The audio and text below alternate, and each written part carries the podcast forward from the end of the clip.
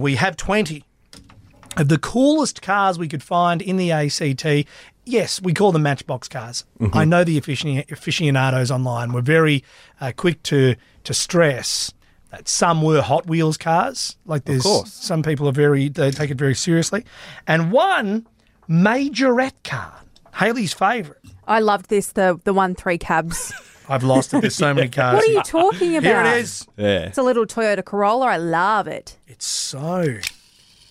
Oh, listen to that. I think it's fast. You can choose your car when it comes to the race. We're going to do that in a minute. Or listen to that cab. Well, that's a fast cab. I didn't know where it had come from. I didn't know who the mob were. Majorette. Damien from Majorette has been kind enough to take our call this afternoon. Damien, congratulations on competing with the likes of Matchbox and Hot Wheels, mate. You guys are making me laugh hysterically. I was going to say, talking about things that are going to make you cry, I think Gabby's about to experience that probably. I'll say. That's a very good point. On the list of importance, she is up there, but this is a close second. This 1-3 cabs car that we found there at Toy World in Fishwick and will be competing in the Matchbox 20 this week to win the tickets. It's obviously a uniquely Australian car. It's not something that I would expect from Matchbox or Hot Wheels. Do you guys just make Australian cars? What do you guys make? No. So basically, Majorette, thanks so much for the opportunity, by the way. It's crazy how this has all happened.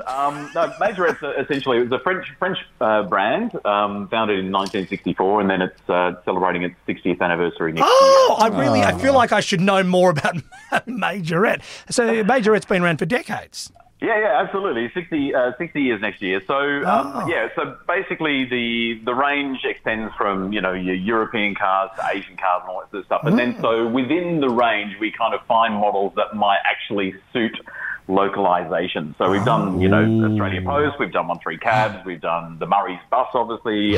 So good. We've just done a CareFlight helicopter for the guys up at CareFlight in Sydney. That's cool. And we're just literally launching our Qantas planes as well. So that's, they've arrived on time, thankfully. Amazing. Read them, Damien. I love it. What's this? The deal's just been torn up by Qantas. No, it's too late, Qantas. Exactly right. I've heard the New South Wales Highway Patrol cars described as Matchbox cars, with their fancy, stickers on the side. As a company that's making, and by the way, I haven't seen them made by anyone else. New South Wales Police, could you make one of those cars?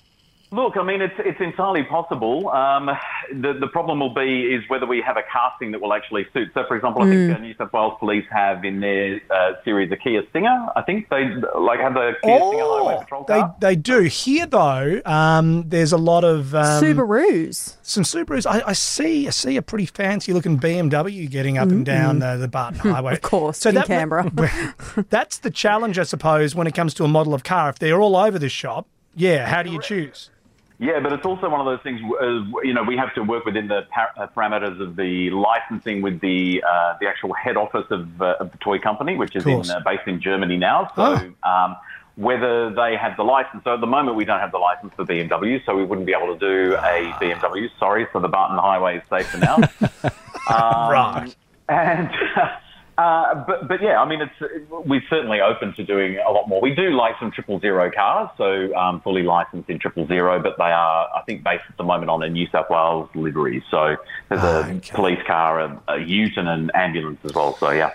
Okay, well, that was all very intriguing when we entered the world. I've learned so much more of the... I mean, when I was a kid, we all played with them, but then some people as collectors are right into them, and I imagine the Majorettes are a special part of that because you're building stuff that, particularly if they're unique to Australia, that we're not going to see in the other types of cars. So for a French mob to localise cars to Australia and to be hanging with the big Mattel cars, that's a really special story. That's really cool. Well, I must admit, when you said...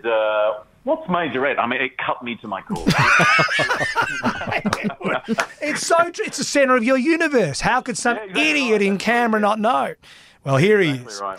Well, you're a gentleman for even taking the call after that diabolical introduction via the video that you can see at Mix 106.3. One thing I will say, though, and if your listeners are actually thinking about entering and betting on the Majorette car is I suspect it might actually not win, and I'm going to be totally honest here. Why? Only because...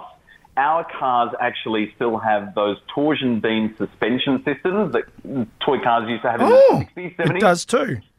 So that will actually slow the axle down on our cars. Oh, so interesting. I suspect it may very well be that ours might come a little bit slower than the others. Okay. Good, honest. Out there for your listeners. I know, but also a very subtle way of saying ours are better than the others because we've got suspension. So it's a lose-win, and that's good. Yeah. All right, Damien. To coin a Matchbox 20 phrase, that was the push. Oh, nice. Should have seen it coming. Well played. Mate, thank you so much for the time, and next time you're launching a Canberra car like the Murray's bus or something like that, make sure we catch up again. I will let you know, don't worry.